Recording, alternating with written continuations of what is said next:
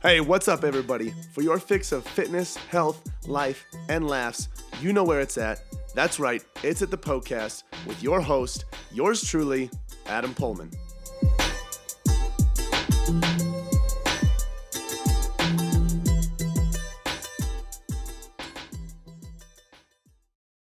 Welcome to this episode of the Poecast. This is the show where all of your health, fitness, and nutrition questions are answered by me, Adam Poehlmann, your personal trainer, fitness coach, and nutrition coach. Thank you so much for being here. I know you have tons of other podcasts uh, you can be listening to and other things that you can be doing, so I greatly appreciate your presence here today on the show. As I mentioned, this is the show where all of your questions are answered, so here's how uh, it works. Questioner, questioners, listeners, listeners just like you send in questions on my Instagram story every single Sunday. So my handle is Adam underscore Poehlmann Fit. That's where you can find me. Every Sunday on my Instagram story, you'll see a question box that says, ask me a question. And that is your green light to submit as many health, fitness, and nutrition questions as you would like, and I'll answer them here on the show for you in detail. So that's how that works if you want to send in a question at some point in the future here. Today, the question that we will be discussing is about calorie calculators. Which one do I think is best? So if you're trying to figure out how many calories you should be eating, um, your your calorie intake, calorie expenditure, which calculator is the most accurate, make sure you tune in to this uh, episode here today.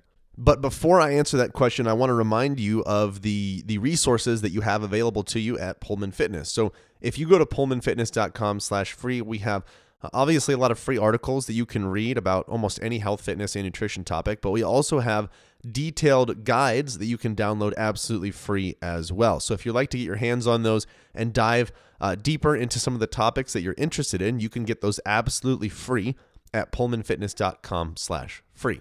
That's P O E H L M A N N fitness dot com slash free. Today's question is from Bella E dot X. And the question is, which calorie calculator do you recommend? So a lot of people in the health and fitness space like to give their two cents on calorie calculators, and they'll argue about semantics, you know, which one's better because of this, which one's more accurate. Um, some will say, you know, don't overcomplicate it. Some will say, get as detailed as you can because you want to get as close as you can.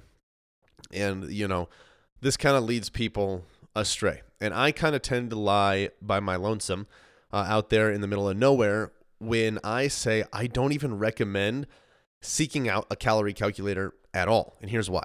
The first reason is that those calorie calculators are going to be educated guesses at best, at absolute best. Um, they're likely going to be pretty far off. All of them are going to be inaccurate. It's just a matter of how inaccurate they are. And when we are trying to change the way that we live, change the way that we do things in order to reach our health and fitness goals, be healthier, whatever it is, that requires energy, okay? And the more energy that we spend on worrying about calorie calculators, turning calories and food into a math equation, the less energy that we're going to have on things that like really matter, like working out, building healthier habits, eating more greens in your day, making healthier decisions. Now, that's not, uh, don't hear me wrong. I'm not saying that calories don't matter. They absolutely do matter. But I think that the calorie calculator thing just, for most people, turns into an unhealthy obsession because people wonder, okay, well, I didn't lose weight with this calculator. Maybe the calculator was off. I'll try this calculation. Well, this person says to do body weight times twelve minus one hundred fifty or whatever it is. And maybe this one's right. And maybe this one's right. And next thing you know, not only do you become overwhelmed, but you kind of run into this paralysis by analysis type of situation where you are analyzing your calorie intake and your calorie deficit and your calorie maintenance and all this calorie stuff so much that you hop from one thing to the next. You don't stick with anything consistently, and you never have any confidence in what you're doing because you're always thinking that there's something better out there. So in my opinion, it's it's just a waste of energy because they're not going to be they're not going to be accurate, okay? Uh, and like I touched on, that second that second reason that I want to bring up is just that your your energy is better spent elsewhere, okay? And th- point two B or point three, depending on how you look at it, is that I think it it has the potential to alter people's relationship with food. I'm not saying in and of itself it does. I just think when it's not used properly and when calorie calculators and calorie deficits are held as the gold standard of health, which they're not, then that can more easily have someone associate calorie deficit with health, calorie deficit with getting fit. And that's not always the case. The calorie deficit thing, really, I was only speaking in terms of fat loss. That has to be there in order for that to happen. But that does not mean that you have to do a calorie calculator to figure out what your calorie deficit is. Now, people are going to say, well, that makes no sense. How are you supposed to figure out what your calorie deficit is without calculating calories, without calculating your energy burned, uh, plus your energy expended in activity, minus uh, your your your energy consumed? How do you, how are you going to figure that out? You know, um, without doing all that stuff. And it's a fair question. I understand that. Now, here's what I propose, and this is what I have people do all the time. It's going to take more time. It's going to take a little bit more effort, but it's going to be far more worth it in the long haul, in my opinion. Okay. So, um, like I mentioned, if you're trying to traditionally figure out your calorie deficit, it's more calories going out than there are coming in, right? So you would need to figure your, your basal metabolic rate, your B M R, that's how many calories you burn at rest. Okay. Um, and then you're going to figure out on top of that, how many calories you burn in activity, or at least guess as best as you possibly can. So you're going to have to figure out how many calories you burn in activity in addition to your basal metabolic rate. That total number is your total daily energy expenditure. That's how many calories that you are burning in the day. Then from there, you say, okay, I'm going to eat whatever, three hundred calories less than that, and that's going to be my calorie deficit. Okay. As I mentioned, all of those numbers could be completely wrong. All of those numbers are guesses at best. You don't know with a one hundred percent certainty that that's going to help you lose weight. You just have you have a you have a guess. It might work, okay? And it, the likelihood that it does work, to, you know, given that you're accurately tracking your food intake and that you um, use the most detailed methods possible to get your basal metabolic rate tested, is higher. But it's like I said, it's never guaranteed. Okay, so one of the things that I like to do, as in a, in a, in uh, instead of that, is tracking your food intake, eating as you normally do, okay? And then also assessing your average weight and seeing how that changes over time based on the amount of food that you're eating, okay? So let's say you start tracking your food for a week or two weeks and you realize, okay, on average, I'm eating two thousand calories. So you shoot for that, okay?